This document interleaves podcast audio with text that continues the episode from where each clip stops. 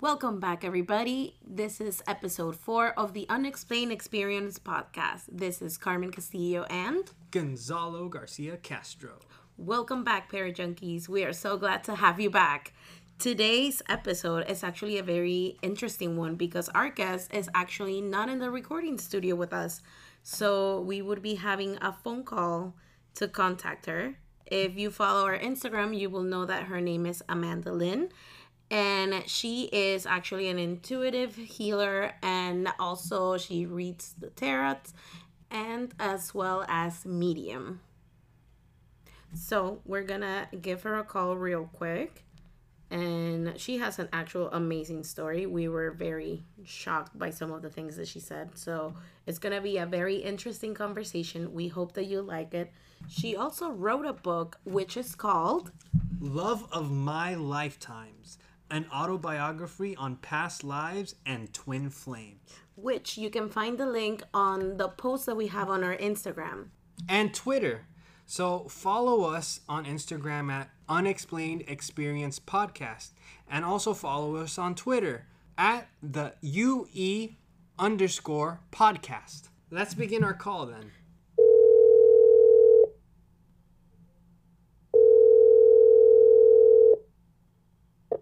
Hello. Hi, how are you? Hi. Good. How are you doing? Good, good. Welcome to our podcast. Welcome. Happy to be here. We are so excited to have you here because you have so many interesting stories that I have a lot of questions. So I hope I don't overwhelm you with them. Oh, it's good. I hope that I don't top your ear off completely. Sounds good. So, why don't we start with your name so that our actual listeners can get more of an idea of who you are. You can introduce yourself so that they get to know Sure. you. Hi, everyone. Um, my name's Amanda Lynn. I'm singer, songwriter, actor, musical theater trained, psychic medium, tarot card reader. Wow. Wow. the, the Trinity. right? Trinity. She has a whole list of skills. So skills. many, so many things that don't go together. I'm surprised you didn't say Elvis lover because like that's what I remember you like the most from. Well, that too. That is always a part of me as well. of course. I know that you do work in Cassadaga, right? Yes, Like I work at I work at the Hotel Cassadaga, which is slightly different from the spiritualist camp that the hotel is situated in. So I just like to be clear about that. Yeah, I work at the hotel. So it's in the hotel. Okay. And that hotel, um, correct me if I'm wrong, it's known for renting the rooms because I think it offers the people that stay there the opportunity to experience anything paranormal, right? They apparently it's haunted or something like that. Yeah, they do say that the hotel is haunted. I kind of look at it more as just that it has a lot of spirit activity because to me, Mm. haunted kind of implies that, you know, I don't know, there's like a negative connotation to haunting, I think. And most of the spirits at the hotel, from what I've heard, are very playful. They're not Mm. really super negative in what in the things that they do. So yeah. Mhm. Have you experienced something there? Me personally, I I had one time in my office where because each of the readers has their own office. I had one time where I felt like there was somebody standing in the corner watching me. Mm. And it, it felt like it felt like a man, like an older man. But I mean spirits don't tend to mess with me very much, which we'll probably get into when I tell my stories later, but Right. my my own spirit team the the dudes that hang around me are civil war soldiers so they kind of keep out anything that might mess with me that doesn't belong Gotcha. Gotcha. Can you kind of describe how you're able to tell when when you're sensing a spirit that is near you? You know how you're able to tell like, oh, it feels like an older man because like I've had those moments as well, but I don't know I haven't been able to like properly explain it because it's kind of like it's just a feeling, right? yeah um in the psychic community we would call that or the intuitive community because people hear psychic and they think it means something that for me it doesn't. They, you probably heard of the, the four clairs, right? Mhm. Um, there's actually six of them clairvoyance, claircognizance, clairaudience, clairsentience, clairalience, clairgustance. And basically, all of those words are just different ways of tapping into your extra sensory abilities. Mhm. So, what I would call that, what we're talking about is claircognizance. It's you just know it and you're not really sure how or why. That's probably the most subtle of the clairs Of the clairs. as it were, because yeah, you can't explain why you know it, you just do. And people who are kind of people who kind of work with their intuition a lot tend to have those moments more often. For example, the other clairs, like I'm very clairsentient, for example, like I, I'll get sensations in my body Mhm. I'll know that somebody I love is sick or uh, is having a particular physical ailment, even if I'm not anywhere close to them. Mm. It's a clear feeling. You feel it in your body. Whereas, like, clairvoyance is having visions or seeing spirit. Some people can actually physically see a spirit in the room with them. I haven't had that before. Sometimes I see light, like orbs of light Mhm. sparkles of light. But yeah, uh, clairaudience is when you can hear the voice or you can hear a sound that is not of this world. And then the other two are clairgustance, which is tasting something, and clairalience, which is smelling, having a smell that's not there. Wow. That's cool. Yeah, Is it true those. that everybody has some sort of psychic ability or kind of like that intuition? It's just that we're not really tuned into them? Oh yeah, I mean, I think when because I guess I should start by saying I I wasn't raised in a tradition of any type of spirituality that included, you know, being psychic. So this isn't my background at all. It was something that just sort of happened to me. And I realized later that I had these intuitive abilities all along. I just nobody knew to call it that. So, an example for me, something that most people can relate to is, you know, have you ever had those moments where you walk in a room and nobody said anything, but you feel like an argument just happened? Yeah. Or you walk in a room and you know that your friend is sad, even though it's been five seconds and nobody's even, they haven't told you anything. It's, that to me is like feeling the energy of a room that's an intuitive skill, but we don't really call it that. We don't really register it as being that because it's so normal. Same thing with like if you've ever had where you're thinking about a friend of yours and they call you on the phone. That's Okay, having yeah. a psychic connection with another person. Yeah, I've had that. Okay. Definitely had that before. Yeah, like so there's things like that that's very it's very normal, it's very everyday. A Mhm. lot of times we just chalk it up to coincidence or we don't even think about it at all. Yeah. Like, Um, like sometimes you call a friend and they're like, I, I was just thinking about calling you. Right. Or I was right about to call you. Yeah. Mm. It, it happens a lot between Carmen and I. Like, I call called her and she was like right about to call me. Yeah, it tends to happen even most often between people that you're closer to energetically, um, people you have a strong connection to or are intimate with. So that makes a lot of sense. Like you'll find the more that you are, the deeper friends you are with somebody or the closer you are, uh, that sort of thing will happen more often. Mm, that's cool. That's very cool because I actually didn't know about all of that because I would hear about it and for example like that that thing you said about um reading a room like after something happened I'm good with that I've been I mean I've always been like a sensitive child so like I would kind of like feel everything but you know like it's never been like like I'm scared I'm personally scared of like ghosts and stuff like I don't like being Oh, I was my entire life.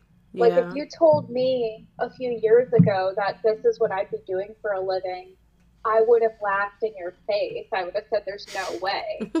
I mean, I I had night terrors as a kid. Like I didn't watch horror movies. my sister was all into that stuff. I couldn't stand any of it. So it is funny. Hmm. My firsthand experiences, I think, have made me. I, I actually, in a lot of ways, the spirit realm has to adhere to certain rules that. I guess here's how I would explain it. I'm not as scared of the spirit world as like even as people in the physical in general, just because uh, spirits have to adhere to the law of free will. So you can command things away from you. You can put up Mm. protections that things that are not, you know, not incarnated on the physical plane. They can't touch you really unless you're giving them permission on some level. Mhm. Um, Okay. I describe it kind of like a vampire. Like they can only come into your energy field if you either don't know to protect yourself or you're inviting it in some way. So Um, it's kind of like that the the TV show about the vampires that they have to be allowed to go into the house.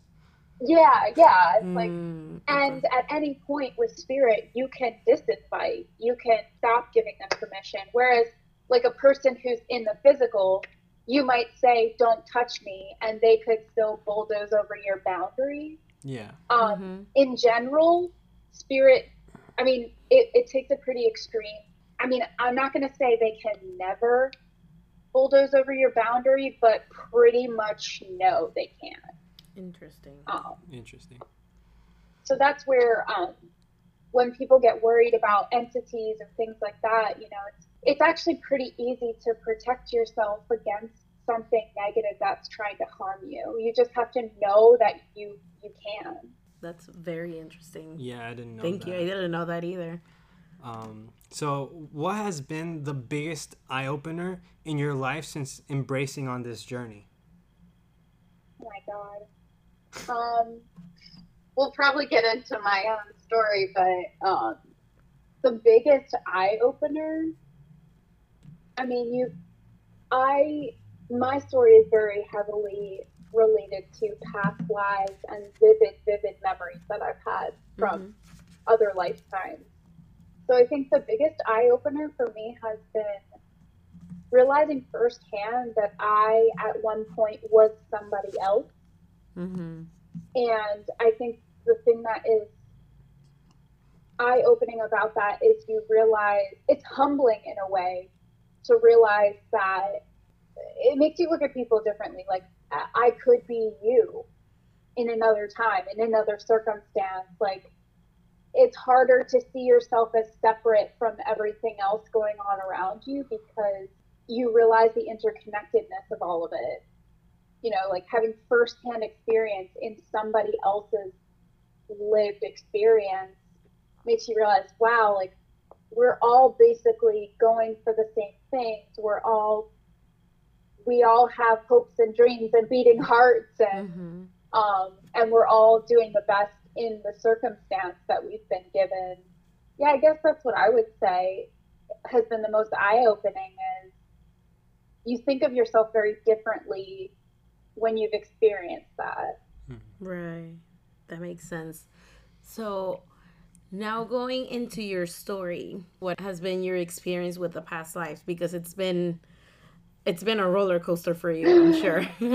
One that I'm still on in many respects. Um, the roller coaster Yeah. that never stops, basically. yeah. Um, I I guess the I'll try to do this as concisely as I can because there's a lot of detail.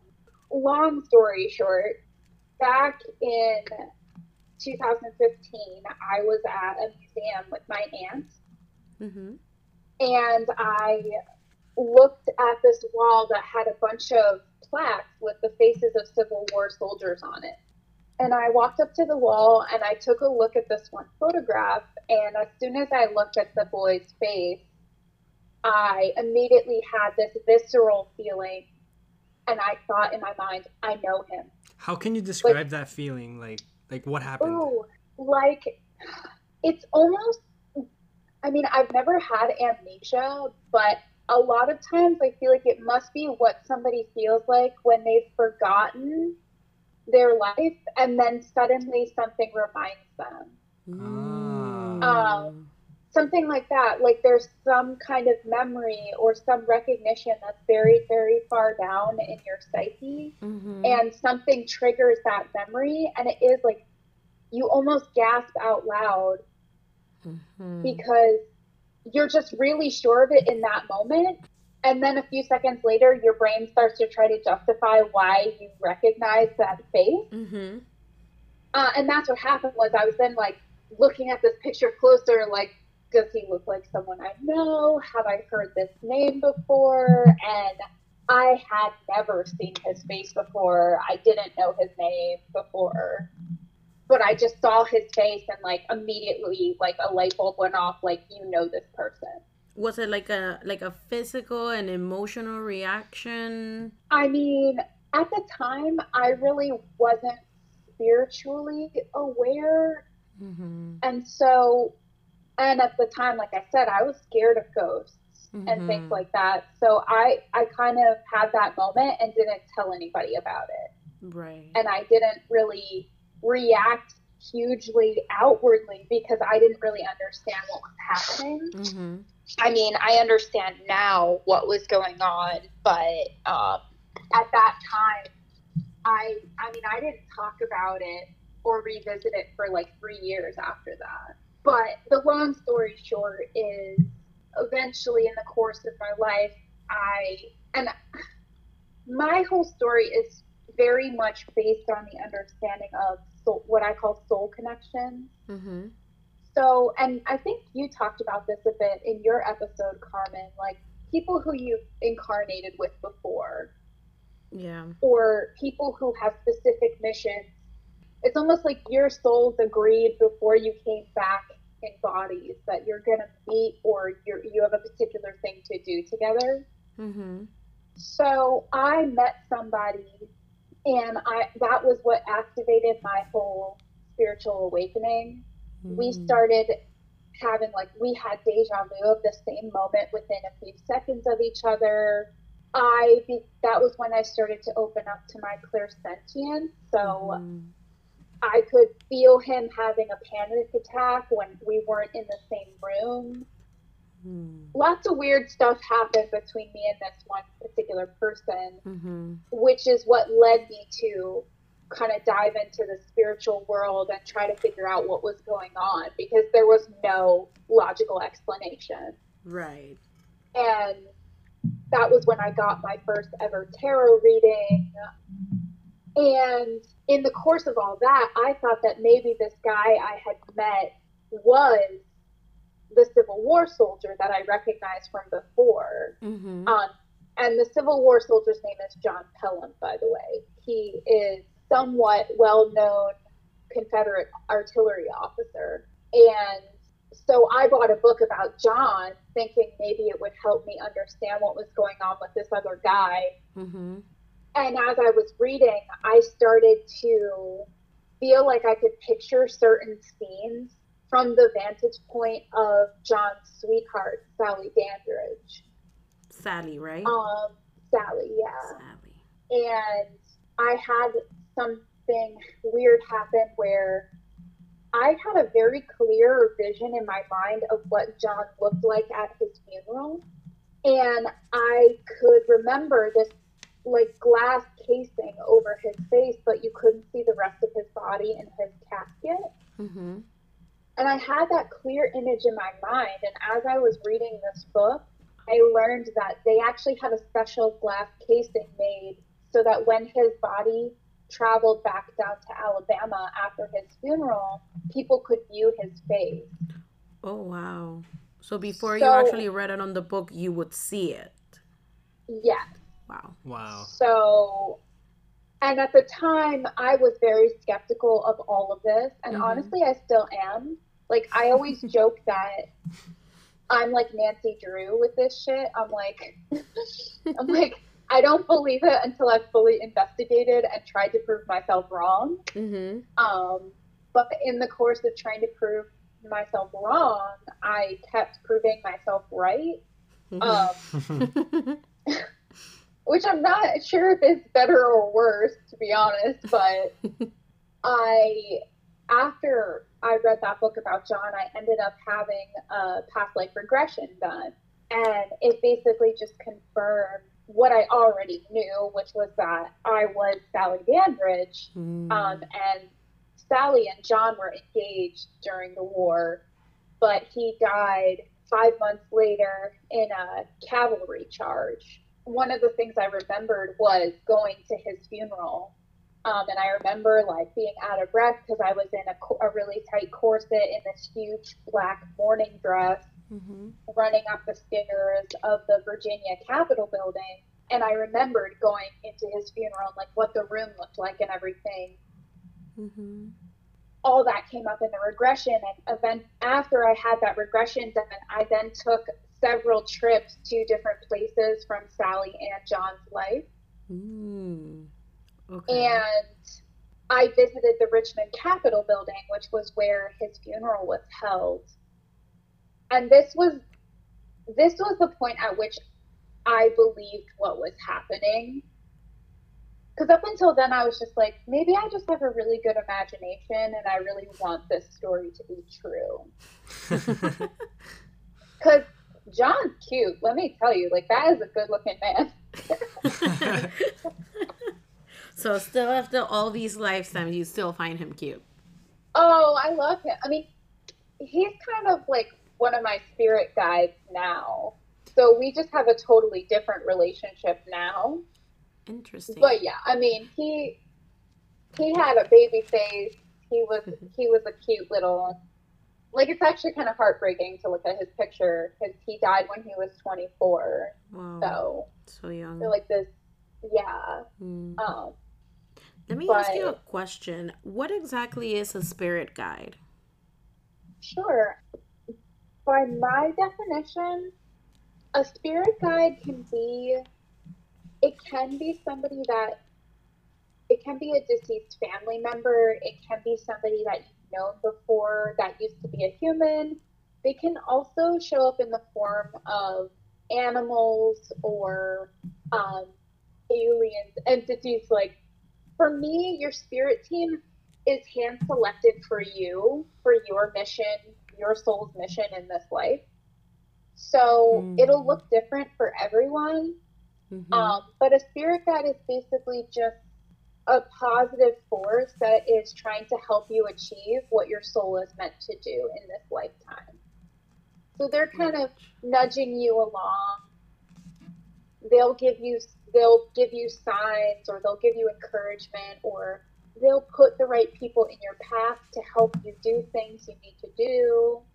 I have a very personal relationship with John. Like I have I can actually sometimes hear his voice speak to me. And I mean he I've seen unmistakably the form of angels in the clouds three times now. I get thrown signs all the time, but I also ask for it because I feel like I'm going crazy and I need help. what do these angels look like? like angels. Like Like describe them. it literally looks like a cloud. That uh, the first one I ever saw looks like the figure of a person with wings kneeling down.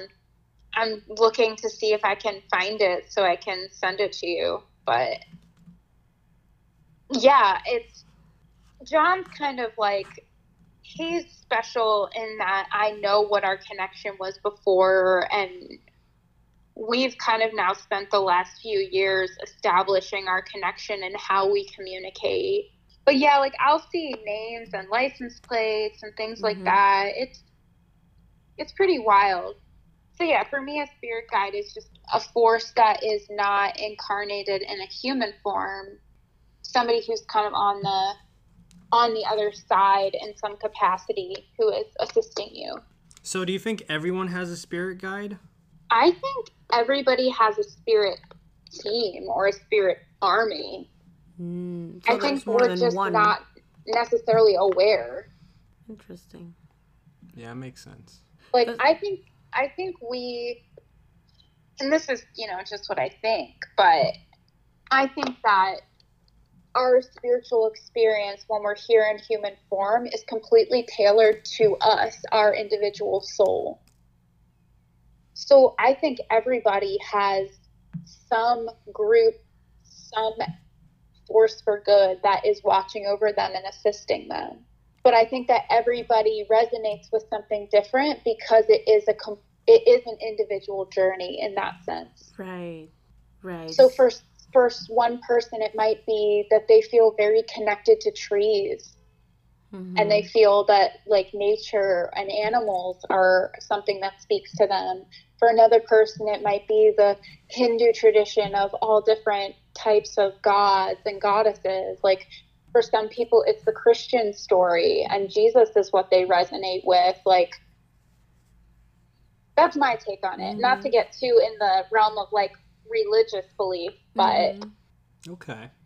But that's very interesting because I would always hear about spirit guides, but I I was never like certain as to what it meant because you would hear either spirit guides as being people in your life, but also animals. So I wasn't sure like yeah, like somebody's grandmother who has passed could be their spirit guide. It can show up in all different ways, but I guess to kind of circle back to the story that I was telling. Um, yes. Sorry. When I oh, you're so good, many you're questions. no, you're good. I understand why there are so many questions. Um, I had a lot of questions too. I still do. um, uh, when I went to that Richmond Capitol building, the historic part of the building is still like it was back in the 1860s. And I asked the tour guide what room they would have had John's funeral in. And when she told me, I I almost gasped out loud because the tile floor looked exactly the same from what I remembered. Wow. It was this black and white tiled floor, and I remembered it from what I saw in mm-hmm. the regression that I had. Mm-hmm. And I'd never been to that building before. So this was right, when was I started time. to be like, okay, I'm I I have a pretty active imagination. Like there's a lot of things that I could have made up, but that I could not have. Right, because um, of the some, accuracy. Yeah, yeah, something that accurate. Yeah. Wow. When yeah. you did your regression, and, was it also through hypnosis? Yeah, I did it with a woman named Vanessa Cadornu, mm-hmm. and she did. We did it actually over Zoom.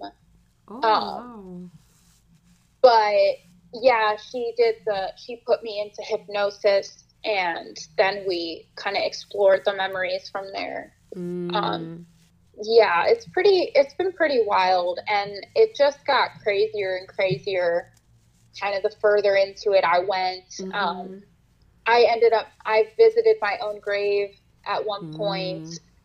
I visited the house where Sally grew up. Wow and it's still owned by the same family. So mm. I went and talked to the woman who owns this home, and I was like, "Hey, um, I'm your great great great aunt from a past life." Yeah. In a 20 something year old form. And she, I told her the whole story. I told her why I was there. How did she react? Um, her, the first thing she said was, that's actually not the weirdest thing somebody has come to this house and said to me. Oh wow! I wonder what the weirdest thing is. she said she had somebody come because this house too. People know it from stories from mm-hmm. the Civil War. Like it's kind of a deep cut, but if you're a his, if you're a Civil War General Stuart horse artillery uh, nerd you know about the Bower, you know about this house. Um, oh. So basically, General Stuart's, uh, his cavalry and his horse artillery camped at Sally's father's home for about a month in 1862. Mm-hmm. So people know that there were like parties that were thrown at this house, and it was kind of a big deal. So, so she gets people come all the time that kind of trespass on her property and oh wow. Yeah. So she was like i actually really appreciated that you wrote me and asked for permission to come visit. That's why i said yes. Um, but she said that she's had people tell her like ghosts of soldiers are coming up the hill and all kinds of stuff like that. And, um, Oh. it was a cool conversation, though. I'm really glad I got to meet her. I'm glad Yeah, that she was she- very open about it too. Yeah, I had no idea how she would respond. I kind of thought she would think I was crazy. but I knew things about her family that she didn't That know. she didn't know. Mm. because I had gone digging through archives. And what I actually found when I started looking into Sally's story is that every single history book that's ever written about her has published incorrect information. The, the word of mouth was that Sally died in childbirth, Mm-hmm. and she actually had two daughters, Oh. but both of her daughters died in infancy. Oh wow. I mean, they're in the historical record. It's just that nobody looked. Yeah. Um, and especially her husband, Blackburn, which, so 10 years after John died, Mhm. Sally did marry a man named Blackburn Hughes. Mm-hmm. Um, and that's who she had two daughters with. Um, and I ended up getting a second regression done Mm. when I started to remember things about Blackburn because it at the time, so all this is unfolding. I'm like figuring out that I'm Sally Dandridge and blah blah blah. Mm-hmm. In the midst of all of that, I met somebody and fell in love with him, and I found out through some memories that were coming up that he was actually Blackburn Hughes. He was my husband back then, which is like a really hard thing to tell somebody. Mm-hmm. Like, you're like, do I tell you? Do I not? What is right? happening right now? Yeah. and I like the memory that came up was my death. And Sally had she had a heart uh, congestive heart failure, mm-hmm. and she died in Blackburn's arms. Oh. Um, and I had this vision, I had this memory of going and sitting down at a picture window in the middle of the night, standing up, feeling a pain in my chest, Mhm. collapsing and my husband coming running to catch me. And So- that was when I realized, oh my God, like this is it this is the person I'm in love with. Yeah. And and I would describe it as it's like when you have a dream and somebody doesn't look like themselves, but you know it's them. Mm-hmm. Yeah. And that was it when he came running. I was like, oh my God, I know who that is. Yeah. and I had this memory of him just holding me while I died. Did you actually have the physical pain as you were dying? Did you feel Yes. you felt it? Okay. and this was, I was meditating when I had this vision, and I was not intending to regress. This Mhm. just started to come out. When you had Oh. when you had the vision, did you see it in, in first person or third person? I saw it in first person, but then Mm. what happened was it was crazy. So I felt that pain in my chest and I collapsed. He came to catch me. Mm-hmm. I was convulsing in his arms. Wow. because yeah like when your heart is shutting down like your body kind of violently reacts to that. And as soon as his arms got around me i felt no more pain. Mm. and i actually saw the point at which my soul left my body. So i actually detached then from my body and was watching the scene happen Gotcha. Oh. So that's when you would see it in third person.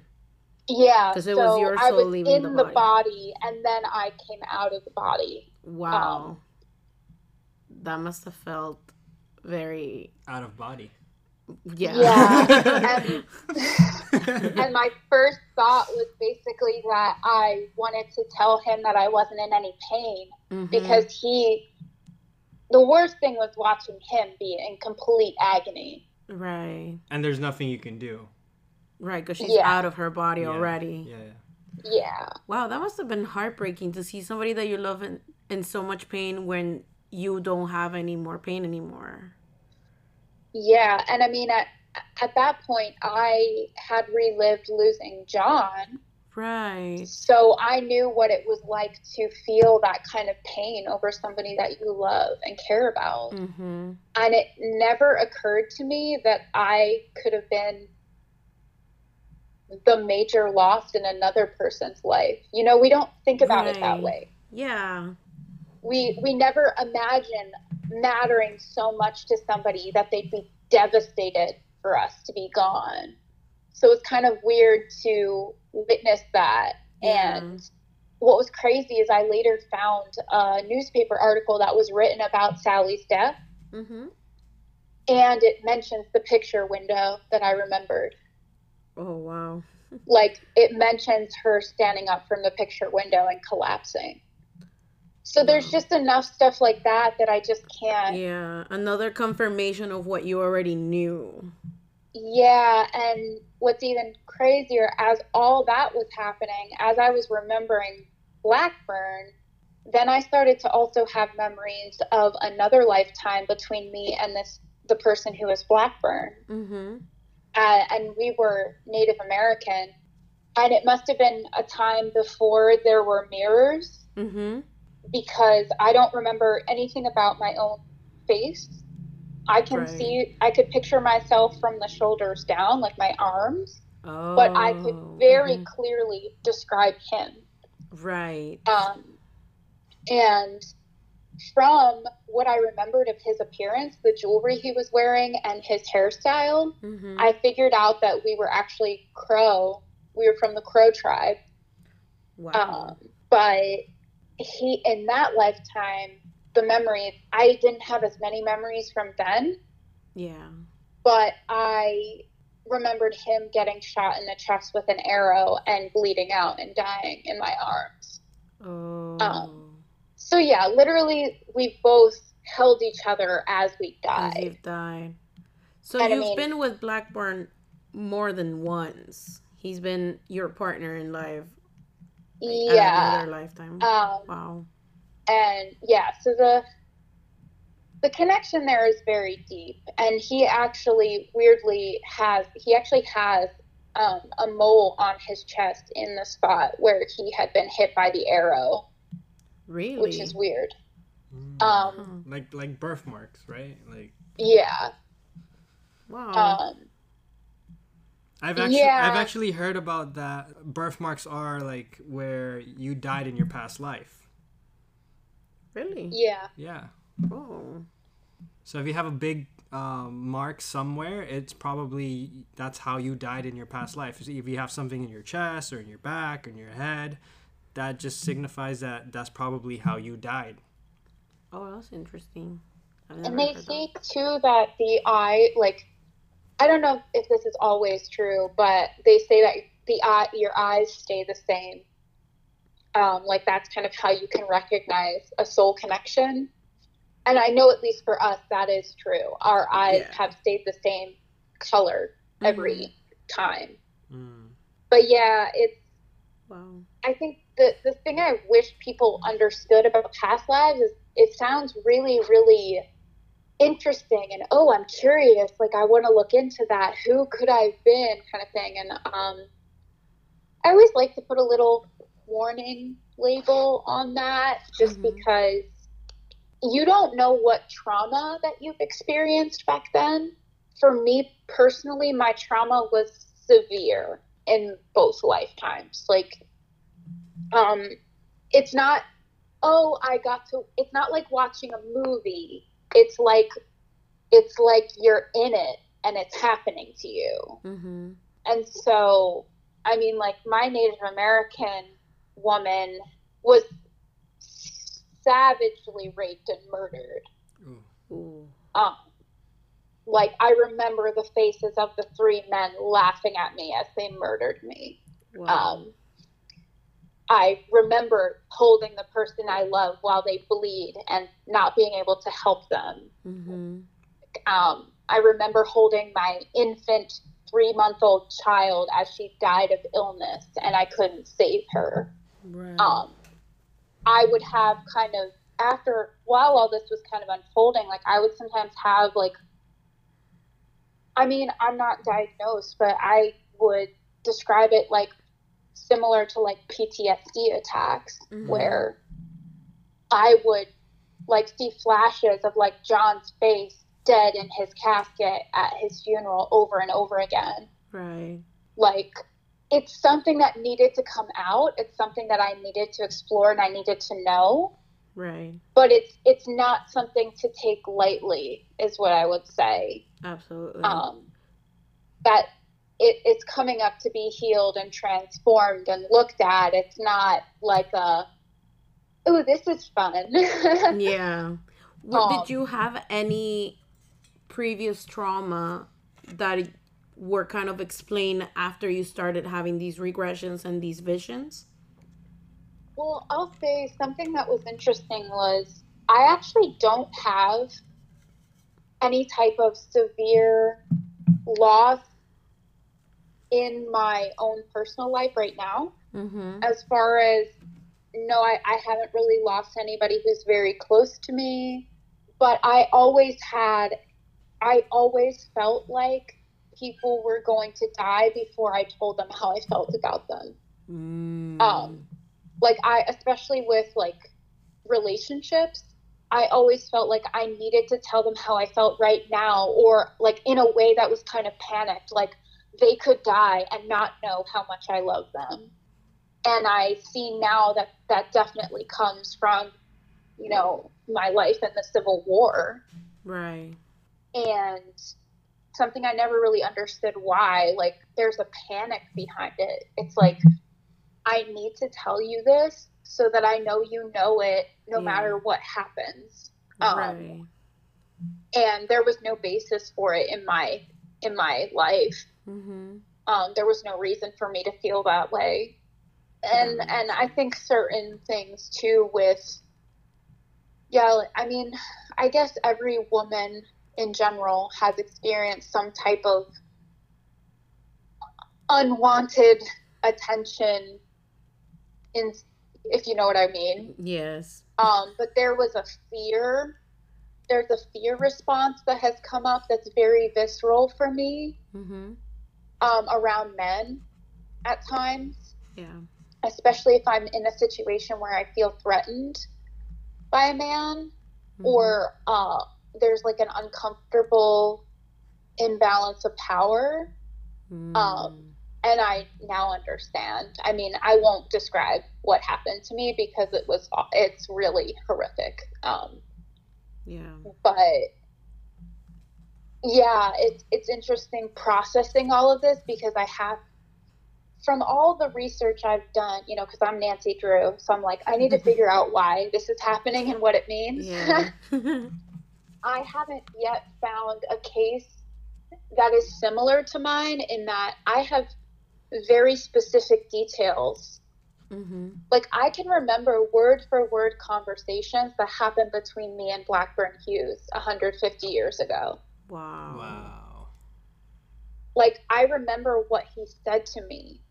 I remember what it felt like to be pregnant with our first daughter. Like Mm. like I've had memories of things that it, it feels like it happened to me within this life. Like that's how vivid the memories are. Mm-hmm. Whereas for most people, it seems like they get flashes or scenes, but they don't have the whole picture. Yeah. Um, I mean, like like like what you've described is like there's certain moments or certain scenes of that experience, that lifetime that you have, but Right. it's not like you know the entire through line of your life and know. Like I feel like my children are dead. Mm-hmm. I feel like the person I married is not with me right now. Mm-hmm. Like it, it's a very weird. It's a hard thing to explain to people. Like it doesn't feel like John died 150 years ago. Right. Because it feels more present to you. Yeah, it's Yeah. not like a memory that is fuzzy. It's crystal clear. Oh. Yeah. Wow. Have you found Blackburn in this lifetime yet? Yes. You have. Do you have like contact with him, or are you? Did your relationship change in this lifetime? Right now, no, we're not in contact with each other. I see. This was all unfolding in a very difficult time in both of our lives. Mm.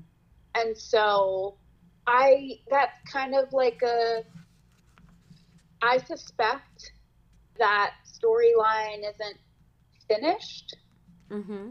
But as of now, there's really nothing more for me to do about it, if that makes sense. Yeah. And one thing that I think soul connections in general are here to teach us is how to love Yeah. really radically, really unconditionally. Soul connections of the depth that we have. It's meant to defy what the world calls love that really isn't, if that makes sense. Can you give an example? So, what I've learned about a lot of soul connections is that they tend to incarnate into difficult circumstances.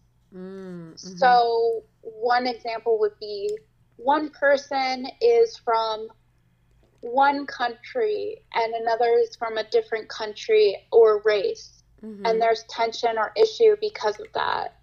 Um, a lot of times, soul connections would have will have very large age gaps Mhm. and it's the idea of like others from the outside or or religious differences or things like that Mhm. where people from the outside would look at it and say there's no way this will ever work Right. and it's part of your coming together to show the world that love can be all things right in my case at this moment it's like i can love someone very very deeply and love them enough to say i won't control your choices Mhm.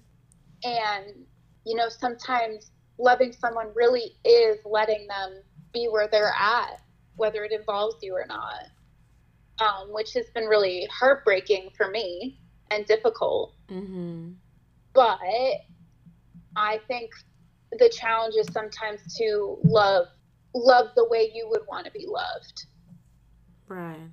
and it's kind of like if you want the most epic love that's ever existed which i always have Mhm. careful what you wish for, right? For real.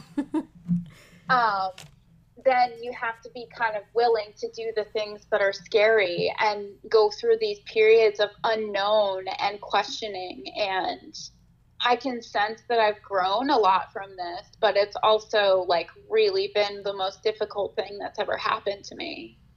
Of course. Especially since But you're when- remembering all of this too, like all of these things that happened to you in previous lives, like that's that must be Yeah, like- overwhelming. When you remember dying in someone's arms and them looking at you and just saying, I'm here. yeah. you why would you want to well, of course you want to be with that person but i don't know i don't have all the answers or have the whole picture of everything. So it's it's been a very it's been a wild ride for sure. Yeah, Um, I bet. and I do recognize how my experiences from my past lives in my work in my work as an intuitive when I do card readings I tend to have a lot of people come in who are working through really deep grief and if you've ever experienced deep loss you know that people who haven't experienced it have no idea what to say or do Yeah. and they typically want you to be happy when you can't be Mhm. and i think i've gotten really good at that is like letting people be exactly where they are and not trying to force them to feel differently than what they feel because i know that's what i've needed yeah. yeah which maybe is a bit of a tangent No, no, not But- at all. But Yeah. it makes sense. I know that you wrote a book actually about your experience with your la- past lives, right? I did. Um, it's called The Love of My Lifetimes, uh, an autobiography on past lives and twin flames. Uh, and you can find that on, it's on Amazon. You can order it through there or through my website. so yeah, I basically published my diary of everything that's happened to me in the last few years in there. Um, so if you want to know more details about my experience and how it felt for me on my end, it's there. But I, my friend Alyssa also did sketches of some of my memories, so you can see a little bit what what my loved ones from the past looked like and things like that, which is cool. Um, Yeah. We're gonna post the the link to your book on our Instagram for sure. Yeah, so that Oh, everybody who's interested in buying it and learning more about Amanda's experiences with the past lives can check out the book. And also send us your your website. We'll post that as well. Oh, cool. Thanks. Yeah, and I do I do uh, readings for people through my website. So um, if you're interested in in having a card reading, like I'm I'm totally game. Absolutely. So you do the tarot card readings, right? Do you do any Mhm. other type of um um reading? I really don't know much about um psychics, not gonna lie. So oh, I know that like mostly I've heard of like tarot card readings, but I don't know if there's any other type of modalities that maybe you do as well. Um, so everyone kind of defines how they use the cards differently. So I Mhm. like to kind of be clear about what my readings are. Um, some people use the cards as a predictive tool. Mm-hmm. I personally don't focus on that. For me, the cards are a tool to help us. You know how a lot of times we sort of feel stuck in life or we feel like we uh, are I call it the three inches from our face. We're living three inches from our face. Like if you hold your hand three inches from your face, it's kind of blurry and everything around it's kind of blurry and you it feels very confused Mm-hmm. um, the cards help us zoom out on our life and look at it a little more objectively. So it helps us see possibilities, maybe where we feel stuck. Right. Uh, for me, it helps people creatively work through problems. mm-hmm. And I don't think that the future's fixed, meaning Mm. I could predict a bunch of random details that may or may not come to be because most of our life is ours to create. Mm-hmm. Um, it's and I call it a co-creation, right? We're Mhm. co-creating our experience with spirit and with the Mm. other people around us because they all have free will too. Mm-hmm. So I can make a choice all day, but if the other person involved is making the opposite choice, we're going to have an issue. Um, right.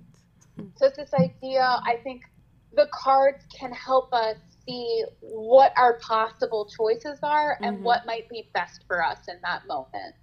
So we can get clarity on how the past influences where we're at right now. Mm-hmm. We can even see maybe a projected outcome or projected future if we continue along this track. But- Mm.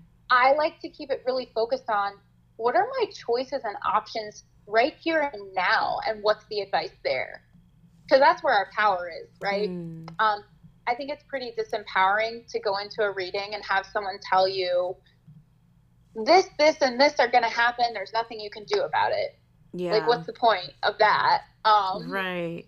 You know what? Like Yeah. that actually makes sense, and I'm so glad that you mentioned that because I have been I've had I've had a reading before about I think it was in 2010, and um, the issue that I had with it was like, well, now I'm just gonna have that in mind, and I'm gonna try to do the opposite because I'm gonna want this person to not be right. Because like what's the point of having free will if like whenever somebody tells you what your future is gonna be like that's gonna be it so like what's the Are point of you a Scorpio? i am how do you know I was like, she, she's just gonna do the opposite to prove that person wrong. That sounds like that is so Yeah. funny but yeah like that pissed me off because i was like okay but like don't i have any saying in this like don't i create my own destiny like And the answer is yes, from my vantage point. Um, every every reader, um, every reader reads differently. Um, some people are much more specialized in prediction. mm-hmm That's just not my focus. with Mhm. how I read. And I think for most people, it's not helpful anyway. most people, if you don't tell them what they want to hear, they're going to ignore you anyway. So yeah. I'm much more about like what, where are you not seeing something that it would be helpful for you to see so that you Oh, could make your best choice? Yeah. I think I, I think that I should have gone to you for a reading instead of that lady that I went to because I was just kind of like, well, I don't like that. Like, so does that mean I'm Oh, gonna stay with this? No, I'll be honest. I've had plenty of bum readings in my day. Like, I've had plenty of people tell me stuff that I'm like, no. um, and then you do what you feel is best anyway, right? No Right. reader's reading should supersede your own choices for your life. right, and that's how I felt like too. I was like, well, I mean, if everything is gonna be this way, like I should just, you know, not do anything because eventually it's gonna end up that way. So what's the point of making a choice? Where are my choices? Yeah. Yeah. and I think there's very little in our lives that's been so predetermined that it's inevitable. Mm-hmm. like there might be major points there might be two or three main things that we are meant to do it's going to happen come hell or high water Mm-hmm. but pretty much every other decision in between which when you think about how many choices you make just in the course of one single day mm-hmm. it's a lot there are a lot of possibilities and the tiniest shifts can really shift us in big ways as well it's kind of like like have you ever seen that um heard that analogy about like an angle like if you shift the size of an angle at the close to the point it looks like the shift is very small but Mm-hmm. further out along that ray Mm-hmm. it starts to get bigger and bigger. The shift gets bigger and bigger. So the tiny choices that we make actually matter a lot. And I Yeah. feel like the the cards help us make those small everyday changes that we can make to start to create the bigger picture that we want. Wow, um, that's very nice. Yeah. That was my lofty explanation of that.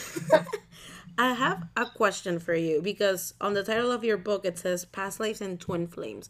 What exactly are twin flames? Yeah, okay.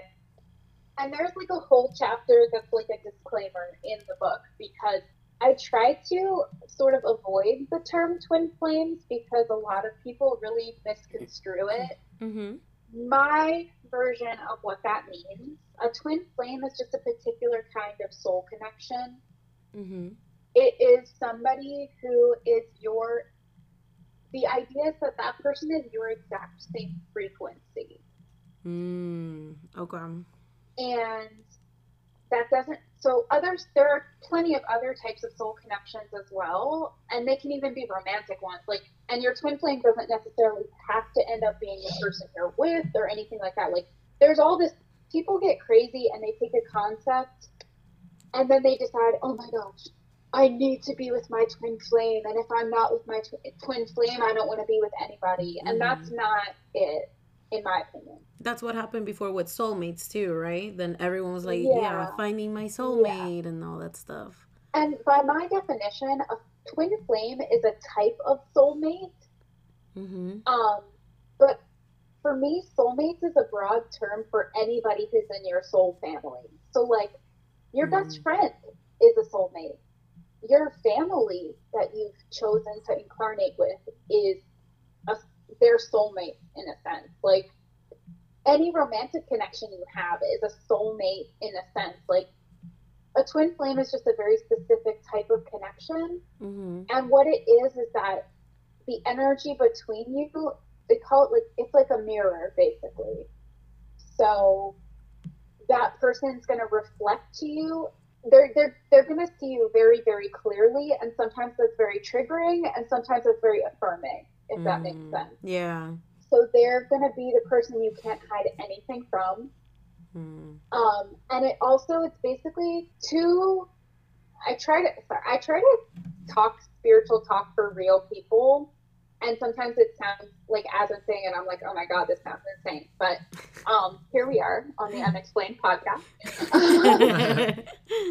um, twin flames are essentially two two souls that are in two different bodies, but they are of the same frequency, so they came from the same over soul. Essentially, one soul split into two bodies. Mm. Now, those two bodies, though, are going to have their own lived experiences. They're going to go through life. And so they're not the same person or anything like that. hmm It's just that your frequency, your energy is the same. Mm, I What that see. also means is when somebody's out of balance, you tend to trigger each other really hard. Mm. Um, I hope I'm making sense. no, you are. You are. Okay, because it's, it's a pretty complicated kind of experience, and Mhm. it's something that when you experience it, you know it, and it hits you like a bus. Um, Yeah. but yeah, it's like at your best, you and your twin are going to be very closely connected. You're going to really understand each other very well. And it's kind of like there tends to be one twin that's more in the masculine energy and one twin that's more in the feminine energy. Mm. Now, that has nothing to do with gender. Um, Like, it Mhm. does, there can be two same sex people who are twin flames. Mm-hmm. Um, it's just that one of you tends to be much more in that action oriented, grounded, I call it the sprint energy, is the Mhm. masculine. And then the, the feminine would be the receptive connection to spirit, um, would be the person who is, um, I call it endurance energy. Mm. So we all have masculine and feminine energy within us yeah. but we tend to express as more one or the other depending on what situation we're in if that makes sense Yeah, it does. so like in my career i might be very masculine i might take a lot of action be very organized be very practical logical get things done but then in my home life i might be very feminine a good listener a nurturer somebody who's there for everybody else like that kind of thing and with twins it's just that that energy is very amplified because you're essentially you are each other's masculine and feminine energy so it tends to be that twins have a lot of psychic connection and for Mm. me like i know what's going on with him whether i want to or not i will have visions or i will literally like be in a bad mood for no reason and know it's not mine Mm. um, I have tasted tastes and smelled smells that are not in my immediate environment and literally can confirm with people who have been in the room with me. Like the, the most specific was that I smelled fire in my parents' home. And I was, oh my gosh, guys, do you smell that? Is something on fire? And nobody else smelled it. Mhm. And the next day, I got a message from him saying that where he was at, there were all these wildfires. Oh wow. Oh. So, Yeah. So you're very all- in tune with those people. yeah. And I mean, Yeah. I'm not saying that, like, it's not just me that's had this experience between Mhm. us either. Like, we've had where, and he's like, a, he's admitted to feeling my energy at times Mhm. too. And one time I had my period, but I didn't feel any of my period symptoms, Mm-hmm. which never happens. Lucky. and that day i i was chatting with him in a message and he told me that he was he was like i'm doing okay today but my my back and my hips really hurt like they're sore oh wow. so basically like he felt my period symptoms and not you. That's amazing. I wish. So yeah, like stuff like that has happened, Yeah. or like I'll know, like I'll wake up. I woke up one time feeling really weird and not knowing why, and then I hear from him later that he was a little hungover that morning, like Mm. stuff like that. So it's just kind of you're in each other's energy because essentially you are the same energy. Oh wow. That's really Uh, interesting. Yeah. It's really weird. I bet. yeah. And if I didn't, if I hadn't experienced it, I would think it's crazy. But I also know that there are other people I know who have experienced Mm. similar things. So it's not like just me. right. Yeah. But I like to be careful, and I always say this like, when you go down the rabbit hole, the internet rabbit hole about twin flames, you're going to read some wild stuff. And it's kind of like, just be discerning about whether or not that information sounds like logical or insane. You know, like, Mm. because actually a lot of spirituality is very logical. It's weird how science is actually starting to prove a lot of things that the spiritual traditions already knew. Yeah. Um, and not to go on a total tangent on that, but like one specific example is that, and this relates to past lives and ancestral healing um, that we do in spiritual practice. They're starting to find that we actually hold in our DNA, in our cells, up to seven generations, maybe even more, Mhm. of trauma from our ancestral line. wow. So Seven essentially, like- generations? Hmm? Seven? yeah, Wow. seven generations. So if you do the math, that's like hundreds of people's trauma that you house in your body. Mm-hmm. So no wonder our generation is deciding we all need therapy, right? yeah. I mean, at least now we're more open with it. Maybe it's because we're at that time. It took seven I It took generations. seven generations for us to get there. I think we're like reaching the tipping point. Yeah. And what's cool though is science is starting to show, yeah. So so let's say your ancestor experienced war. Mm-hmm. That trauma is in their DNA. They've now passed down their line. But what they're finding too is that when somebody heals that that trauma, Mm-hmm. the cells also change. So you Mm. can literally heal ancestral trauma that's in your stored in your body so that your children don't have to experience and hold that. Yeah, I've actually heard about that before too. yeah, Um, so it, it's just cool that this was always the spiritual community always kind of talked about and knew about it, mhm. but it's now they're actually starting to do research and they're finding it scientifically as well, which is cool. Yeah, I remember there was also like, if I'm not mistaken, a study that proved that souls were actually real. If there was a change in the body once someone died compared when they were alive and everything. So, like you said, Oh my gosh. the science community has been kind of, um, what do you say, like catching up into the spiritual world as well. Yeah, and I get it because a lot of what I experienced Yeah. a lot of it i mean i'm actually lucky that a lot of my memories i could prove Mm-hmm. but at least i could prove to myself that there's no way i could have known certain details like i didn't just make up this story Right, Um, of course. Yeah. Especially since you have But- confirmation afterwards as you were digging more into it. Yeah. yeah but i mean like other stuff that happens like i i honestly can't explain why i know cer- certain intuitive information when i read the cards Mm. I will get. I mean, you can read tarot cards. You can learn to read the meanings of them without having any type of intuitive intuitive abilities. Mhm. Um, but I use my intuitive gifts with the cards as a tool, right. so I get other information in addition to just what the traditional meaning is. That's cool. So it's That's it's. very cool.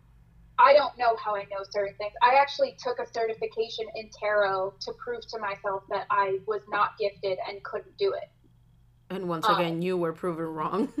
Yeah, and in the course of that, I had to read for strangers, and every single one of them told me that readings were accurate. Yeah, and it's actually true because I was one of those test subjects at that time too. I always forget that. Oh yeah, God. no, but it was amazing because I actually read what you told me to Gonzalo not too long ago because this was what in March of last year, I think. That It would have you been probably May 2019. Okay, so A- then April or May. yeah, Maybe March. Maybe March. So then I remember that um you were asking for people who would volunteer to like get like a small reading and I remember that what you told me it actually resonated with me so much and that's what I liked about your reading that it wasn't like you telling me what my future was going to be like it was more of like the stuff that I knew but I needed to hear it as a comfort it's kind of like what you said you kind of already know it but then the confirmation of it from the outside source kind of oh, okay yeah like i was right i wasn't just kind of like making this up in my head type of thing exactly. Yeah. Yes, and I so think that it was great. a reading at its best is doing that. It's when you're listening to my reading, you are using your intuitive abilities to decide if it resonates for you or not. And that's your soul, your spirit telling you what of that advice is what you need to go forward. yeah let me ask you another question because i asked you this before but i also want our listeners to hear your answer because i really liked your answer why do you think you came back this lifetime Uh, yeah. I I have a few theories on that. I think I hope that I came back this lifetime to have many, many, many years with the person that I love and to have a family together and to not re-experience the trauma that we had before. mm-hmm. Um, I also think that I came back in part to, I mean, I think we all know we're in a time right now where everyone's using a lot of America's history from very different angles to prove lots of different points. Mm-hmm. And I think actually I'm probably not the only person, particularly from the Civil War era, to come back at this time yeah because people have really misconstrued that history and really used it for the wrong reasons and to say the wrong things. Um, and this is something that John and I actually converse about sometimes is, you know, John has been used as a symbol of like the lost cause narrative, right? Like, oh, the the poor, you know, Confederate boys and his whole thing is really to say like yes you should look at my face and look at the life i didn't get to have because of this violence and it's not to say that we were on the right side of that it's to say is this not devastating enough yet for you all to make a different choice mm. And having personally lived through the trauma of war and to hear the way some people speak to each other right now. Yeah. Like you don't know what you're talking about when you say when you talk so flippantly about civil war. You don't know what that loss feels like to experience. And i think in part this is part of the problem with humans is we we do forget hmm. What? That pain was and therefore we do it again Hmm. Whereas I wonder sometimes if people could remember the same, you know, if people, I with the memories I have, I the the thought of that type of violence being something anybody wants to do is unfathomable to me. yeah Um, and so I do think that some of us, I feel that's part of my mission is to be a part of telling history, maybe from a more human standpoint. Mm. Um, and I said earlier, you know, like Sally's story is just wrong in every single place it's printed. It's wrong. And believe me, I've read every book where her name is mentioned. It's wrong. yeah Um, and you think if that one little detail about this woman, because who cares? Because it was just a woman, and after John died, who cared what happened to her after that? Mhm. Well, if that was wrong, how much else that we based a lot of hate and vitriol on is wrong? yeah You know, and I mean, we can get into a whole debate that I'm not going to get into, but I mean, even with all this stuff going on about these the statues that people are getting so upset about monuments, yeah but they don't remember those people that the monuments are of and what that person would even have wanted. And just in case anybody's a geek like me, like um, I actually did the research, and uh, particularly this the statue of General Lee that's in Richmond. There's been all this uproar in Richmond about Monument Avenue, understandably so. Mm-hmm. And the truth is that Robert E. Lee actually he's documented. He wrote it down. He's documented saying that he never wanted any Confederate monuments made. Oh wow. General Lee, okay? Himself. And what's very interesting is when you do the research, the year after he died was the year that that statue went up in Richmond. Hmm. Wow. So it was They against waited his till he will. was gone. Yeah, it was against what he even wanted. Wow. Yeah. Right. So when people use history, it's our history. People, did you even really look into that history? Hmm. And I mean, that's a primary source. That is from the mouth of General Lee himself saying he didn't want it. And he said it's because he knew it would only cause division, which is exactly what those statues have been used for. Yeah. Yeah. He So called it's it. really, and unfortunately, I think a lot of the faces that have become the faces of these things are not the people who are really the problem in a lot of ways. You know, like Lee is a symbol of something now. Mhm. It's not even about who he was as a man. And I mean, for me, it, it is complicated. Like, I am vehemently against slavery and against people mistreating people because of the color of their skin. Mm-hmm. But I vividly remember being um, the daughter of a plantation owner. Hmm. I benefited from people's slave labor at some point when I was alive. Yeah. And that's very humbling, right? Of course. Is that something that, you know, it's complicated, I think, is just what you realize when you remember that you were there. Yeah. Because, my God, Sally was, she was completely traumatized by the war. Like, she really never got over it. I, I remember walking down the stairs in our house. I have this memory.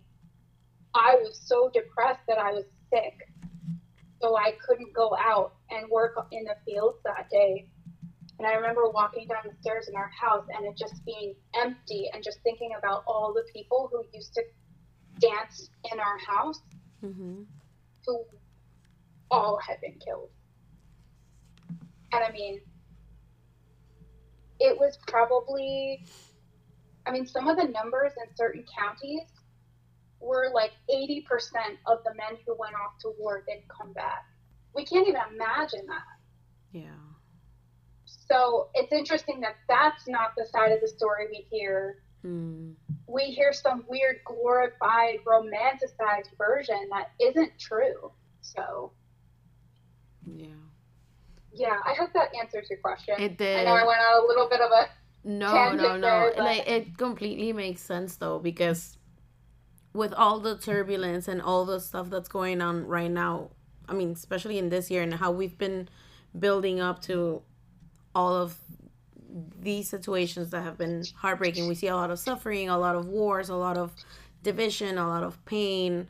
So it makes sense that maybe that's why your awakening has been now to kind of like come up to this point you know like and it's very it your story is actually amazing like i don't i don't know what i would do if i would remember all of my past lives in details like that like i would be very overwhelmed um it, it has been very overwhelming. Um, i bet yeah but yeah, because you have to live the life that you're living now too. Yeah. So- And it's kind of like you're trying to live your life now, but then there's still some sort of influence from the past. So, Yeah. yeah, like it's it's amazing. Thank you.